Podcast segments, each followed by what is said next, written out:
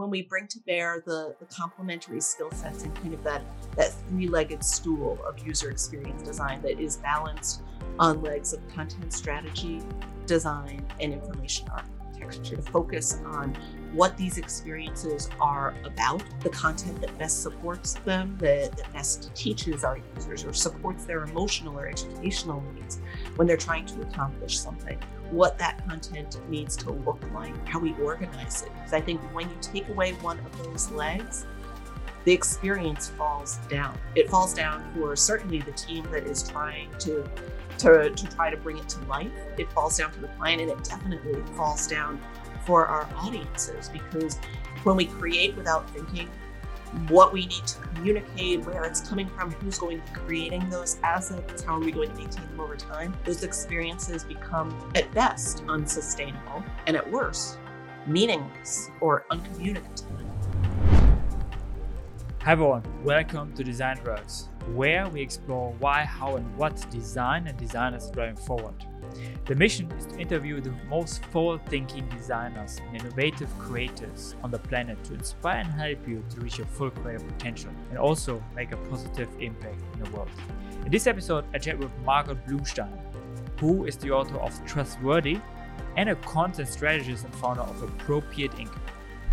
Margot has a long history in working with designers and product managers on content strategy Trust is becoming an ever increasing topic in the world of digital products.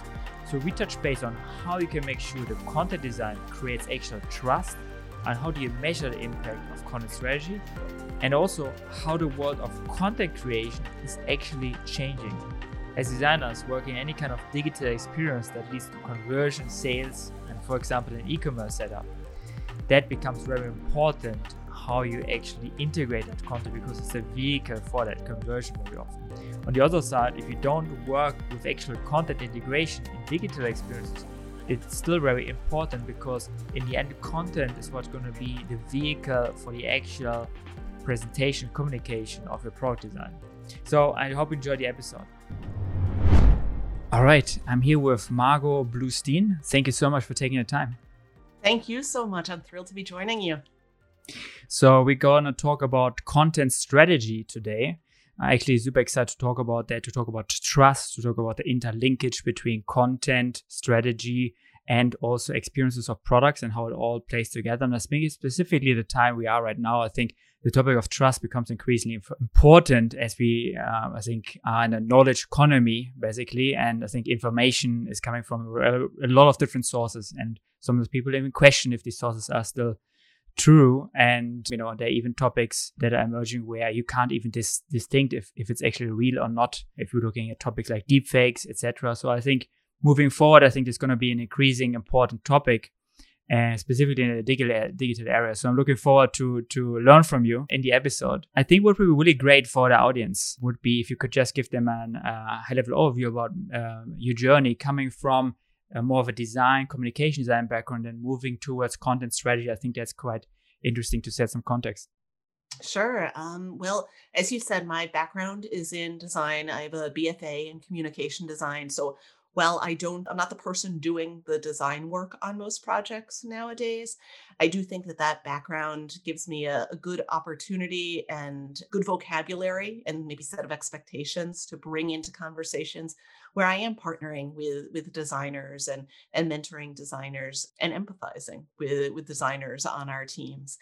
I've been working in content strategy for a little bit more than 20 years now, and my career has offered me opportunities to work on on large teams at, at large consultancies like Sapient and uh, in small and mid-sized agencies where I was tasked with building up the content strategy team and practices in kind of the the early 2000s when it was still more of a a blossoming, burgeoning industry and field. And then over the past decade or so, as I've been out on my own leading Appropriate Inc., my focus has been more on how content strategy has continued to grow as a, as a complement, as kind of maybe more the, the strategic and theoretical complement to content marketing.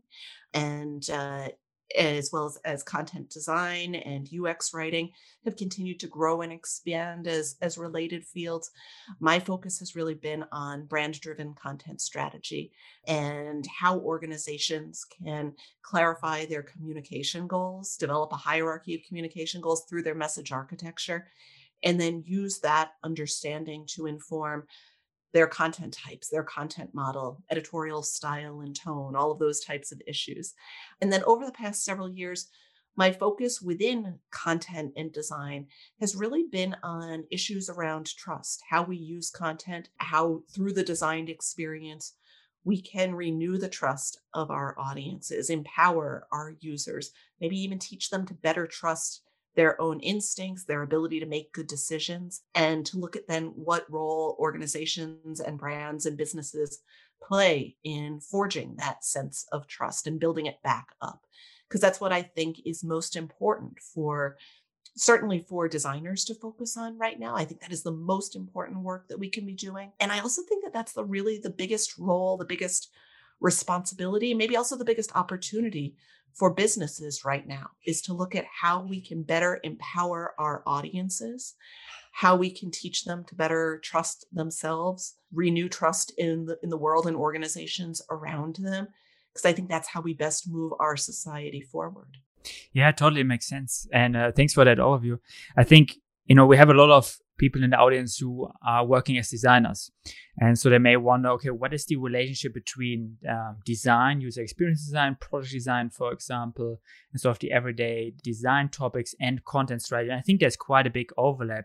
I think maybe you can talk a little bit about how your collaboration with designers plays out? How is the collaboration looking like and on the project? And how do you divide task and uh, how do you leverage the different skills? How do we leverage the different skills kind of within the the design the project? Process? You know, I feel like the the kind of thinking around a a diverse complementary design team that I think we started to see emerge within consulting, uh, within many agencies, even 20 years ago. I think a lot of that still applies today.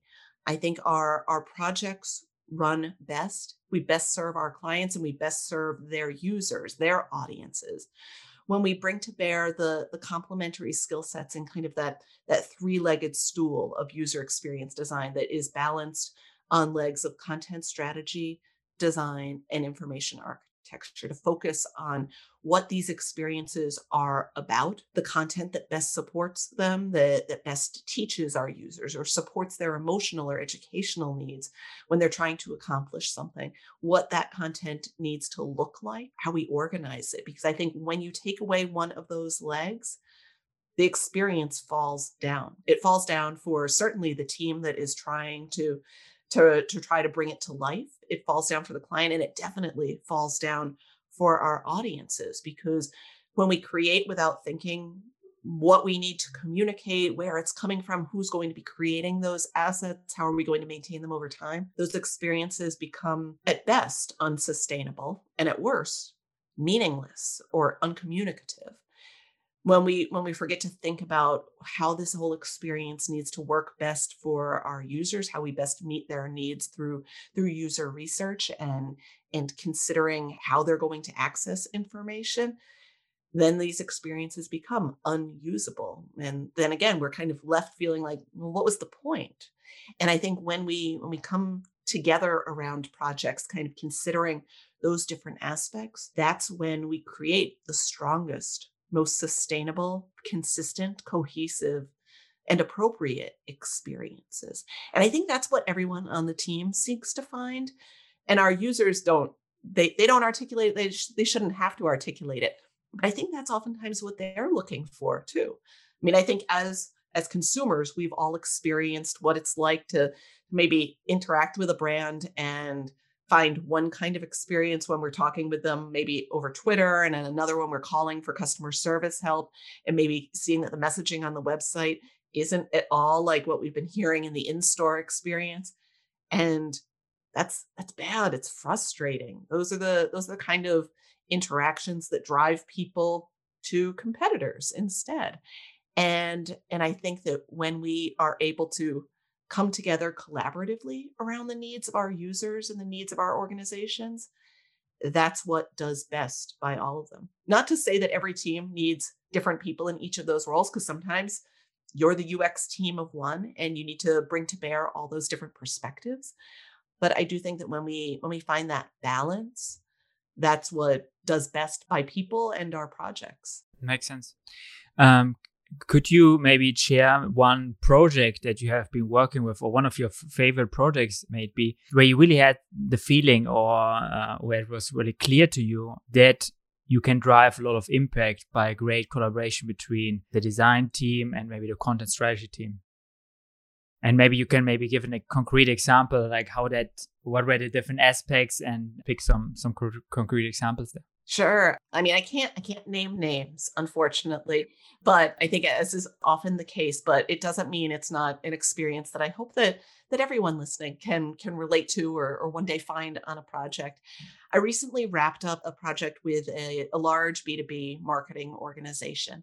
And I was part of a wonderful team where there was strong, very communicative creative direction. The designers on the project worked well with with the folks like me that were focusing on content strategy. We were all working in partnership around the the organization of information and the overall information architecture. And there was other another strong component on the project that I think we oftentimes forget and it has become increasingly important i would say over certainly over my career over the past 20 years and that's the role of the client and i've found that the best projects in which I've been involved, and this has definitely increased over the past several years, are the projects where we're able to bring in our key client stakeholders. Maybe they're able to play a creative role on the team or work with them closely to to help facilitate their thinking, to to help bring out their thinking and their guidance because on every project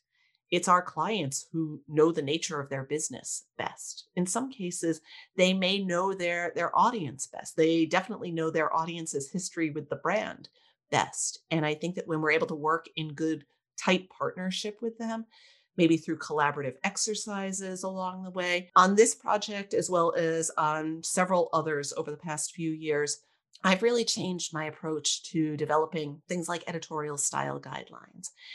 I think my approach uh, with many with many of the steps of content strategy, many of the activities and conversations along the way have always been just that. They've been conversations. They've been very collaborative.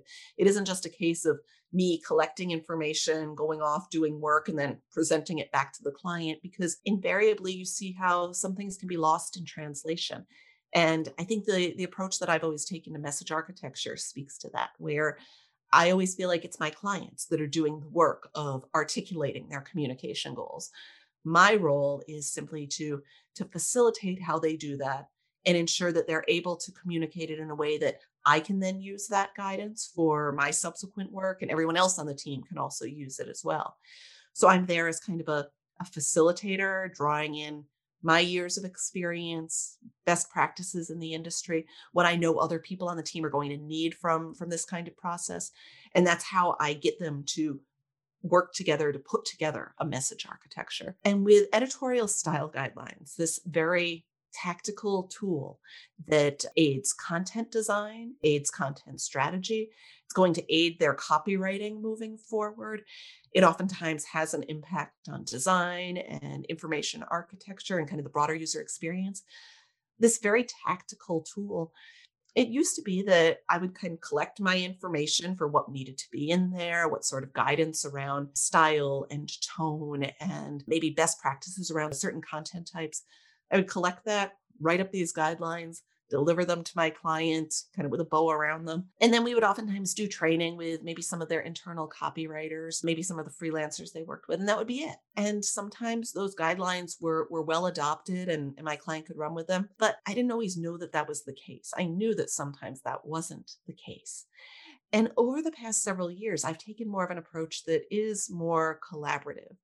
And I think on this recent project, we definitely think everyone on the, the agency side sort of saw the value of what happens when a client is part of a very collaborative process and when we have more working sessions than presentations. And I think with this particular part of the project, that's exactly what happened. So rather than kind of doing my research writing up the thing, presenting it back to them is like, here it is. Instead, I worked closely with them to first put together a workshop to discuss all the different topics that I wanted to make sure an editorial style guide would comprise.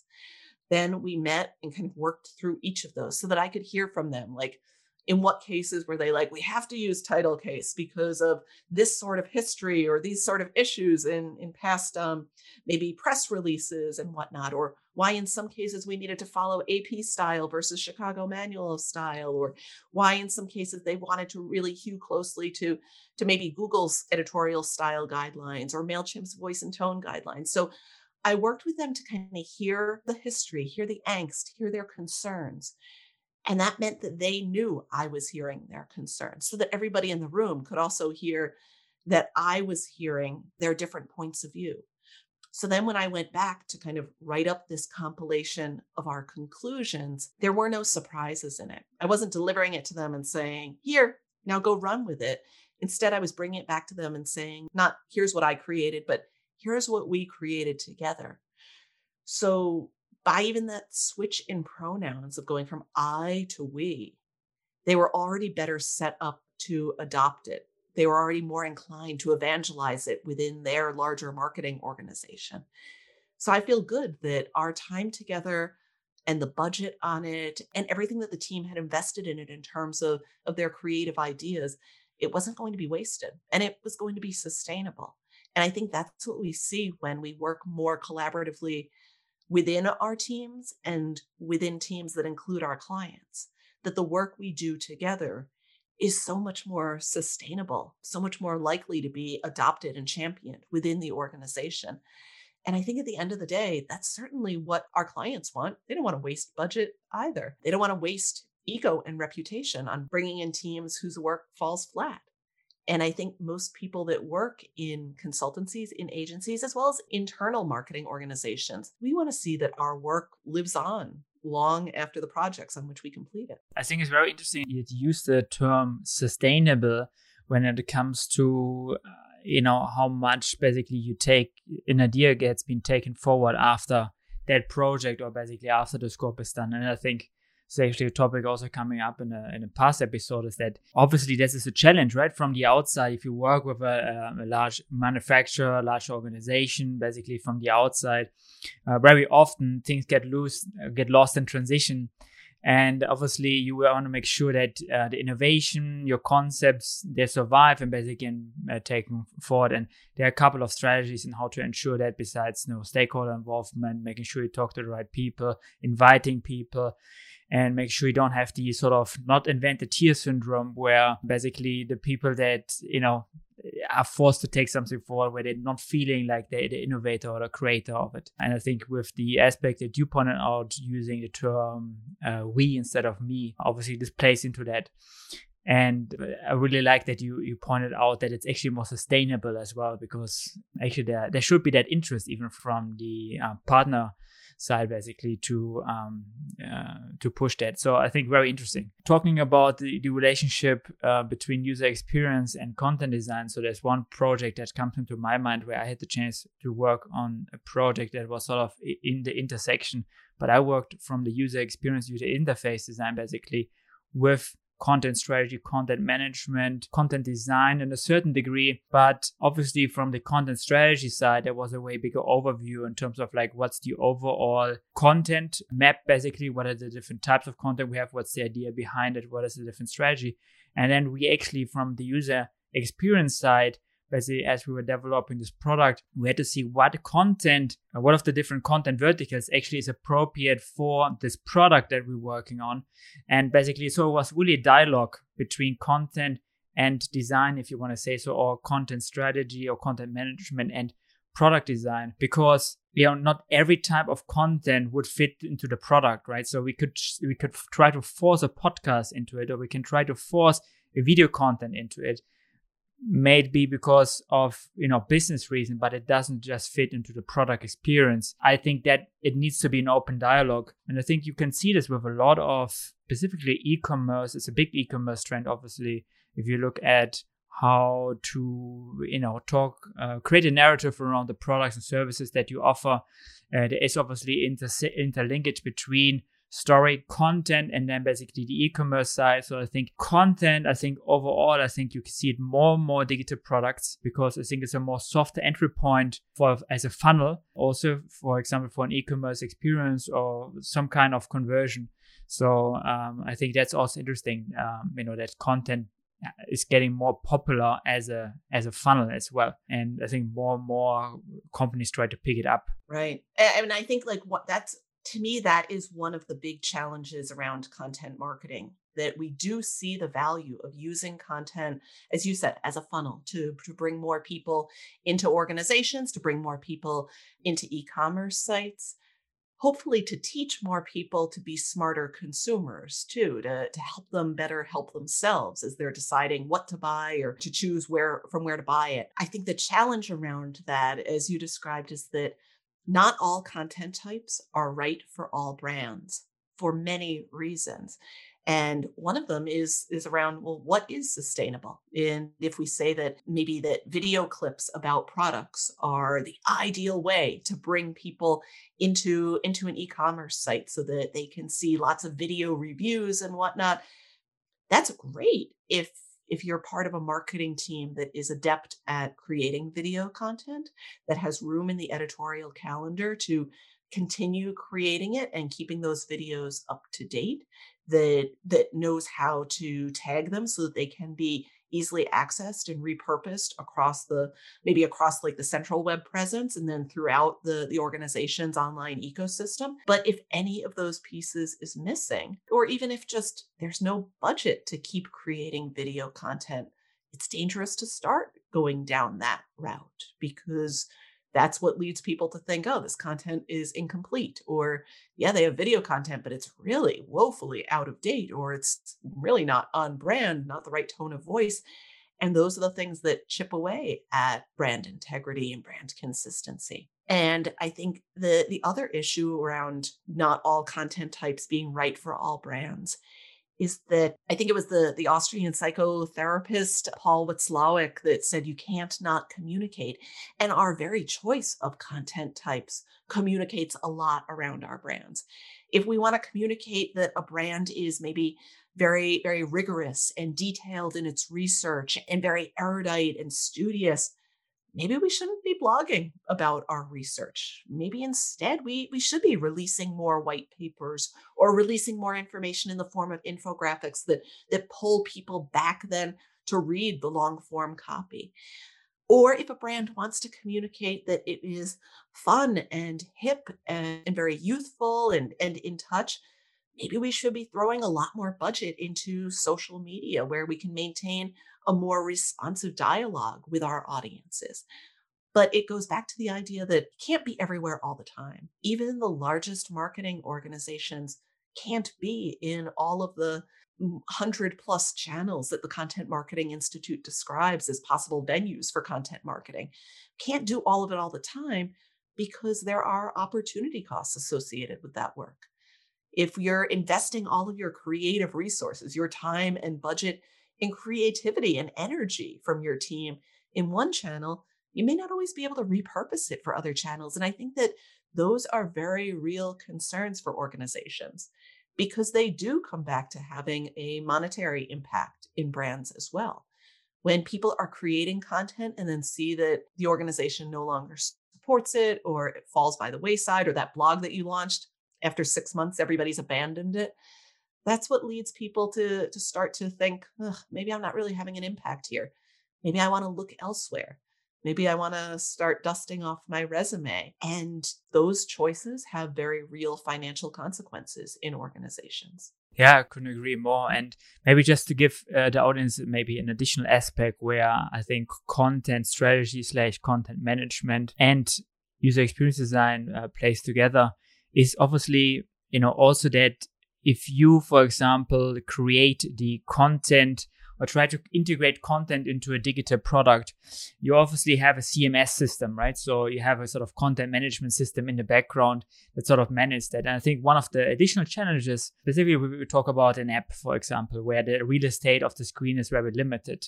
You're going to approach that differently towards a website where you can maybe show more content and that that plays into factors like how much text do we show? How much uh, letters do we have for the headline? What's the length of the video uh, of the autoplay and what do we show basically after user clicks on it? So what I, again, to the, the topic of interplay between content, content strategy and user experience design is that the, for example, when uh, this project I was explaining, the CMS was kind of shaped together, where it was sort of a back and forth, a dialogue between what makes sense on the product and what do we have from the content strategy, because the content strategy looks at all of the different touch points. As a user experience designer, you mostly work on one product. So you're just one of the touch points of an overall content strategy, right? A content strategy looks, and please correct me if I'm wrong here, looks at a lot of different touch points and looks look at how the, the brand is behaving, uh, across touchpoints and it's not focusing on the touchpoints. Obviously, taking con- touchpoints into consideration, but that's sort of a, a, second step when it comes to implementation of content strategy, where you look into okay, like how do we actually integrate it? How does the C- how is the CMS set up? Um, um, and, and and I think there the interrelation between user experience design and content strategy I think comes together where I think even also from a design side, you can sort of influence a little bit how the content strategy gets applied basically in the end or gets implemented. And I think it needs empathy from both sides, I feel like. And another challenge I feel is the topic of usability because specifically if we talk about i think when it, when it comes to content strategy sometimes it's, it's a lot about values it's a lot about a narrative and a message and sometimes this can conflict with a very clear usability you maybe need on a, say, a digital product. Uh, let's say you use sort of more vague descriptions maybe that work very well on a website or where people have more time to kind of follow the narrative and, and follow the story while maybe on the data product you just need to have a more more clear naming maybe to make clear to the user what they actually mean. You know i think there's it's almost a different way to kind of test these things between maybe a digital product versus content. Because on content you can look a lot on analytics and obviously you can test out different things. And i'm actually would, would really like to learn how you do the, the, the testing of content strategy and how do you do basically test but for example on a on a user experience side you you have to consider other aspects like obviously usability but also user research etc and i'm wondering how much these things maybe apply in a content strategy process when it comes to the validation maybe of, of content strategy? Well i think I, I just want to go back to some of the earlier points that you were making there too. I think as far as the sort of opportunity and maybe liberties that we can take between different platforms whether it's engaging with a user through through an app and that kind of user experience or on a website i know you said that you know sometimes you can be more vague on a website because there's more time for a story to evolve i think we do have opportunities like that. However, I don't think there's ever a time to sacrifice clarity with, with our audiences because uh, whether they're meeting us first on Twitter or first on Instagram or maybe first through uh, through the, the app and the app is driving a portion of them maybe back to the website or vice versa that our website is then driving people to download the app. I think every step of the way we still need to be consistent, not necessarily monolithic, but consistent with the qualities that we communicate about the brand, consistent with with what we're offering people so that if that is the only opportunity we ever get with them, they still know what the brand is offering them, what they could have done there, what they are able to do there. And I think that the best experiences that are truly multi-channel or omni-channel experiences that allow and support users to move across them are consistent and cohesive. So we're able to build a story that evolves as they move among those different platforms. That is what has always worked best going back 100 plus years in the history of retail. That is what has always worked best for retailers that move among that, that have the opportunity to engage customers among a print catalog, uh, then moving into an in store experience, maybe with customer service on the phone, when we're able to support them effectively and they know that no matter how they engage with the brand, no matter how they engage with us whether it's through how something looks the the interface of a product what they're reading what we sound like that they're always getting the same organization. That kind of consistency matters. But it's hard, especially when our own organizations are siloed and different people or teams are responsible for those different channels. But to your point, that's why I think it makes the most sense when you are able to say, here's our organizational content strategy. Now, here's how we're going to pull different levers and emphasize maybe different points in it within those different channels or across those different platforms because necessarily we will need to of maybe focus on on certain different points there. But i think when we're able to let it all kind of go back up to an overriding message architecture that's when our organizations and the people in those different silos have the best sense that they know kind of the vision and they know what to do moving forward. They also know how to reach out to each other to apply the knowledge that is evolving within the organization to, to not cannibalize each other's efforts or each different team's efforts, but to create something that comprehensively is better for the organization and better for our audiences. Yeah. Totally agree. And uh, I think, yeah, I think totally agreeing also to the topic that you were saying, yeah, obviously there needs to be a lot of consistency. And I think really good brands are really good at that. I think what I just wanted to point out as well is that, you know, it's challenging on the different touch points because sometimes the requirements can be different between different, different, different touch points, right? And I think that's why it's important to also have good, not just good, courageous organizational leadership that's able to say, here are our goals, here's our organizational vision, so that there is more freedom and comfort and vulnerability with those different platforms than saying, well, here's how we maybe need to differ. What do we need to discuss if those differences are big or if our goals are slightly different? How can they still complement each other? And that type of courage can be tough to find in some organizations in some c suites uh, it can be tough to to demand that type of courage and vision from the cmo from the chief product officer from the chief creative officer. But i think that's also what designers and marketers and copywriters and content strategists and product owners that is those are the things to which we need to hold organizational leadership accountable. That's what they owe the people on their teams because that's that kind of cohesion and consistency is what we owe our users as well. Um, when we talk about content, obviously content is changing a lot. If you look at modern day, you know, social media platforms, obviously um, there are certain new contents coming all the time. You have, you know, products like Clubhouse, for example, that are you know, pushing audio. So I think the content is changing a lot, and you know many people you know focus these days. Many companies focus on content creators. I think that's a big trend. But there's also the aspect of algorithm that's you know gets very important. If you see at you know how TikTok works or Instagram works when it comes to algorithm, how that influence content creation, even where people creating content because the algorithm is promoting it today, and maybe tomorrow they're creating different content because algorithm promotes a different type of content tomorrow uh, down to how you edit content. And i think so it becomes a very fast business you could say. So you constantly have to basically look out how things changing. Could you maybe talk to that? How what's your feeling basically looking at that? The general transformation how content is uh, is working these days. And you know where do you see it going? Quantity matters but quality matters more. And i think that that's a a trend and a realization that we've seen within the content marketing discipline. I think some of the older, earlier thinking in content marketing was to create a lot, get a lot out there, be writing a lot, be blogging a lot, be constantly publishing. The problem with constantly publishing is that it is irresponsible to not think about, well, how are you constantly then having to maintain that content? If you're publishing on social media, how are you maintaining the conversation around that content when people are engaging with it? How are you accountable to your audience? And we know that social media isn't free.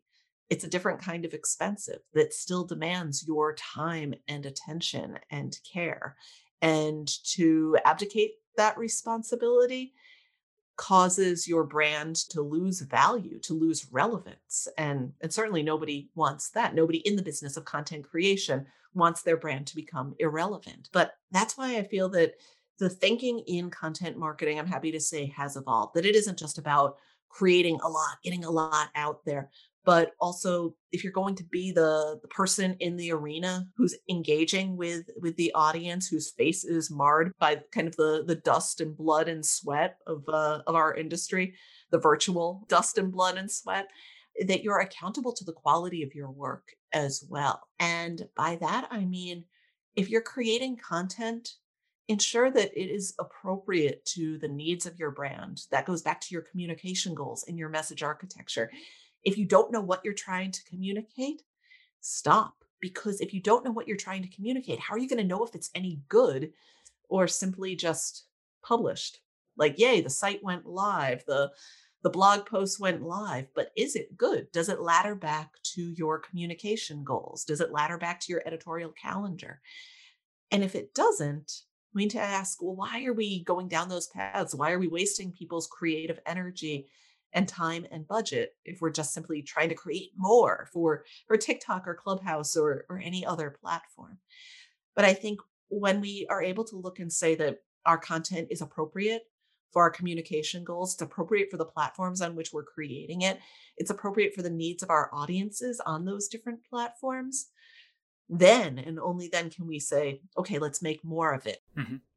Yeah, absolutely. And so how do you then validate content? So let's say we would have a team here that listens to the podcast that have a, has created a content strategy where they think that's going to be an amazing content strategy. They have a lot of spend a lot of time strategizing it, creating it, designing it. Now they want to test it if it's correct, and maybe they even have. I mean, potentially, I think you tell me, but I think the best way would have been to already have tested it if they have uh, now come up with it. But like, so how do they validate if the strategy holds true? How would you? Sure. I mean, I think they can definitely test along the way, test kind of incrementally to see like are are they using language and jargon that mirrors the, the, kind of language that their audience would be using, maybe even in searching for it.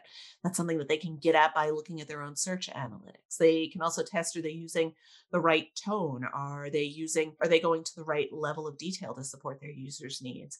Are they even publishing enough? Are they giving people the amount of information they need? And I think that's kind of the core question that every organization needs to ask.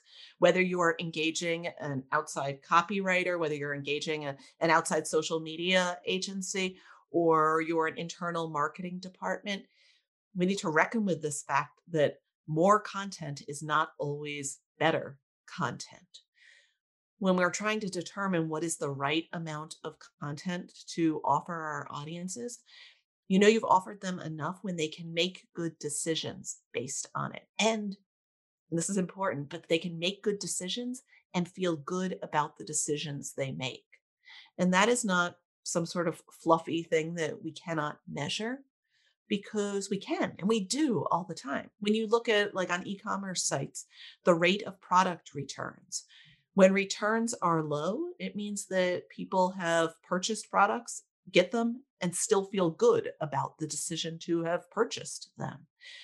When the rate of product returns are high, it's because, well, they needed to maybe kind of showroom it in their house. They needed to, to maybe go back and forth, or they got something and then said, ugh, I wish I hadn't. I need to make a different decision, so I'm going to send it back. But looking at things like the rate of product returns, the listening in on customer support calls and the types of information people are looking for, that tells us a lot about if people are feeling good with the decisions they're making based on the content we create. Because when people can take in enough information to make good decisions, that's a sign of their confidence, that they feel not just confident in the brand that is offering them enough information, but more importantly, confident in themselves, that they've gained enough knowledge. And it can be maybe on a big ticket purchase. It might be on, on something that is far more esoteric. Maybe it's around how they want to vote or a very complex emotional decision or maybe an emotionally fraught financial decision. And when we look at how people are making those decisions, in many cases, it goes back to the content that we're offering them.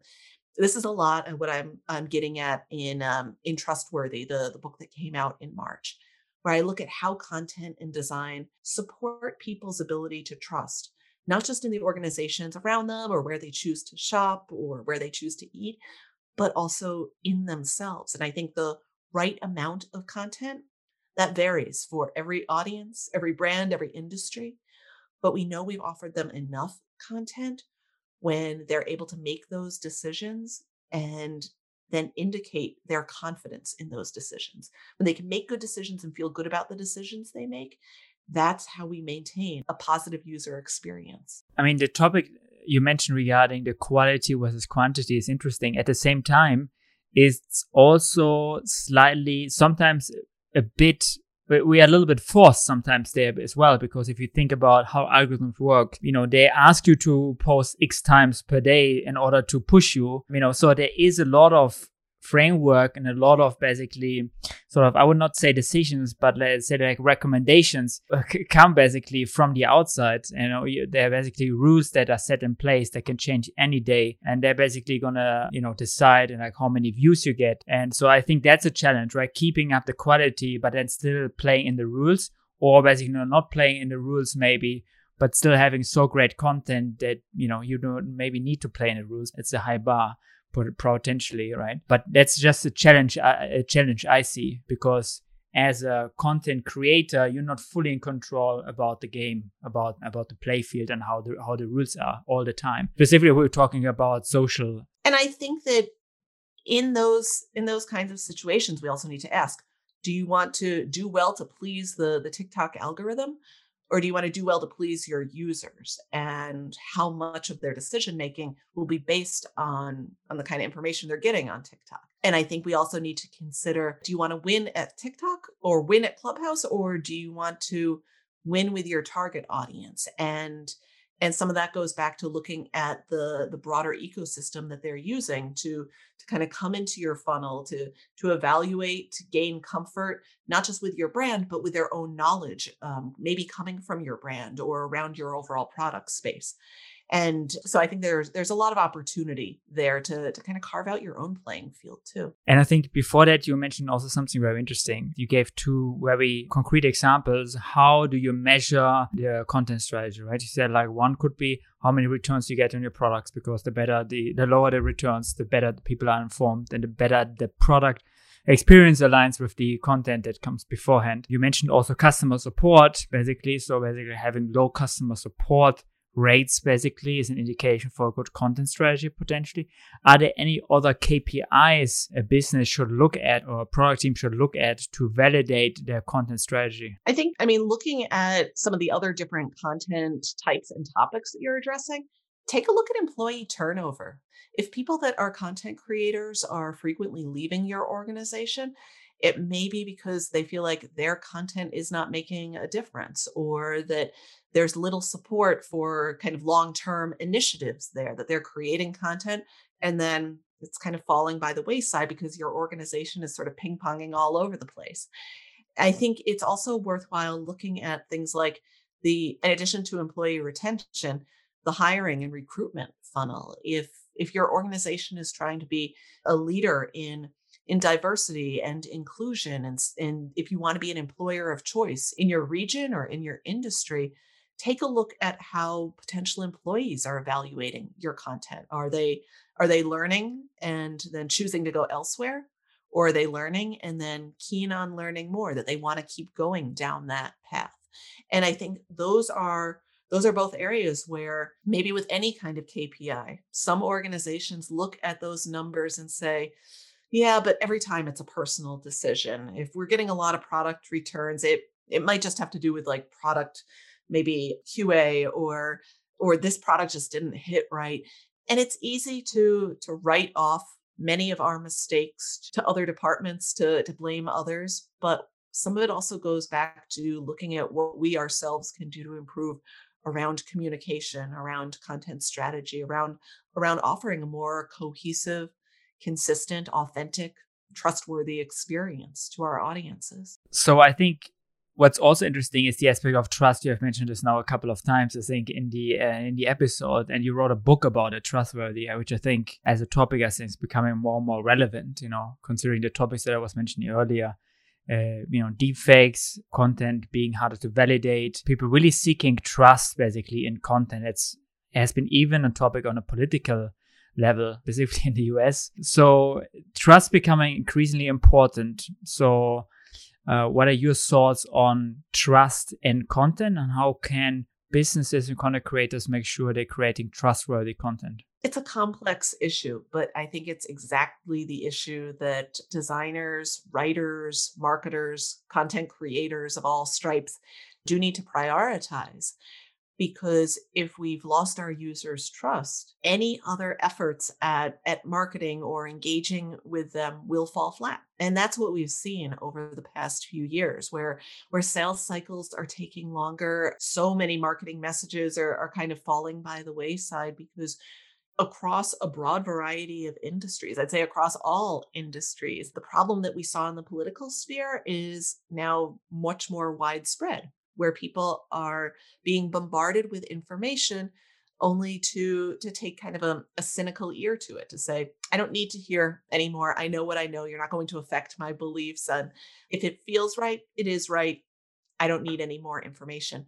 And that is a death knell for anybody working in user experience design marketing trying to to communicate a message to an audience whether it's through product interfaces the physical design of products any sort of website experiences because when people say i'm good i don't need any more information they're walling themselves off from knowledge and that's cynicism. It's not skepticism which i think can be healthy. It's the skeptical mind that that teaches us to say I'm not going to believe things just at face value. Let me keep doing research. Let me learn more and it's our job to make sure that there are good sources of information, high quality sources of information that people can tell are good quality available to our audiences so that they can continue to self educate regardless of our industries. And the organizations that are aware of that, that see the need to empower their audiences, those are the organizations that gain trust. Those are the organizations that that gain mind share and attention from new consumers and it's new consumers new voters readers people again regardless of the industry. And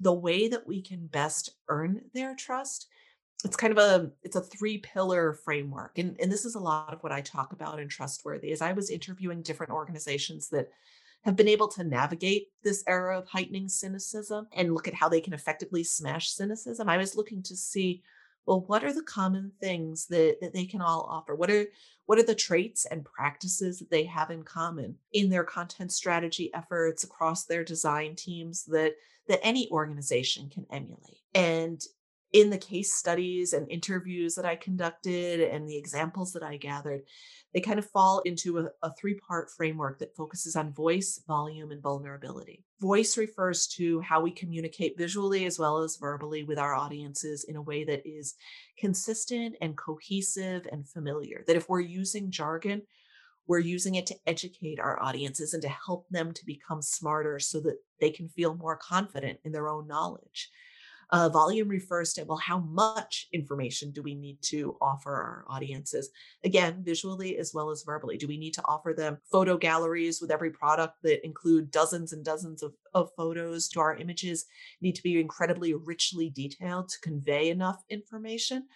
Or is it better for our diagrams, for, for our photo galleries to be much simpler? Should, should all of our sites be much more clean lined to convey enough information? And then how long should our blog posts be and our articles be? How frequently should we be tweeting? And and that all speaks to how much information our audiences need to make good decisions. And then, as you heard me say, feel good about the decisions they make, to feel confident in themselves, as well as the brands that are helping them get there. And then the third section of the book focuses on vulnerability. So, how we establish rapport by really showing the, the human side of our organizations. And this affects both how we make our values visible, how we, how we help individuals, whether they're potential customers or potential employees or, or the press, how we help them know who we are and how we are and what we value, what we stand for. But vulnerability also refers to what happens when our organizations mess up? Maybe when they've waded into a social issue and now need to wrangle with it themselves, or or the CEO does something incredibly boneheaded.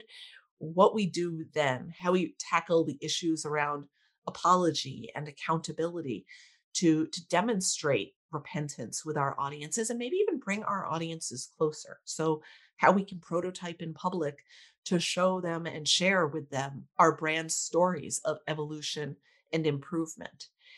So, I think between those three pillars of voice and volume and vulnerability, that's how our organizations best build trust.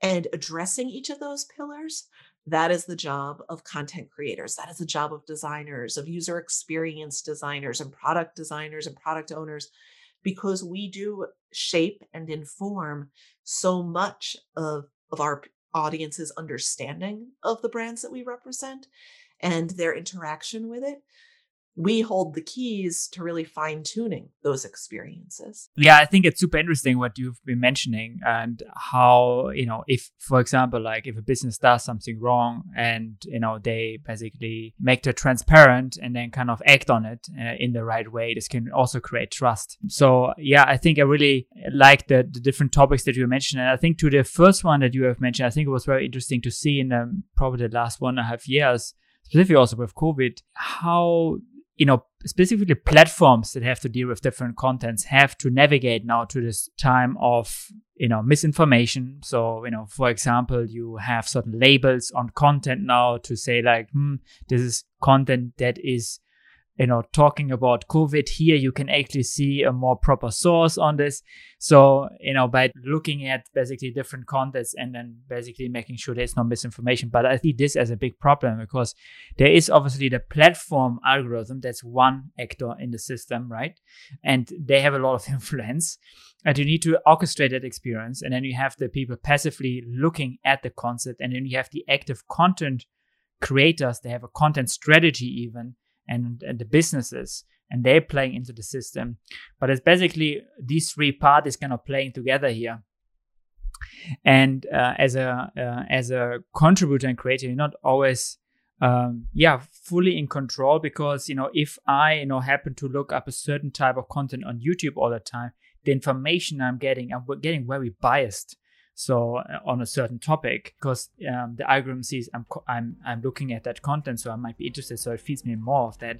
So that's just an overall challenge and uh, but yeah i think an, an, an, exciting challenge also to to work with uh, when it comes to content strategy so I think we needed to need to wrap it up. Unfortunately, um, thank you so much for the time, and uh, I think we need to stop the recording here. But thank you so much for sharing insight, and I hope the audience learned quite a lot here. Thank you so much This was a lot of fun.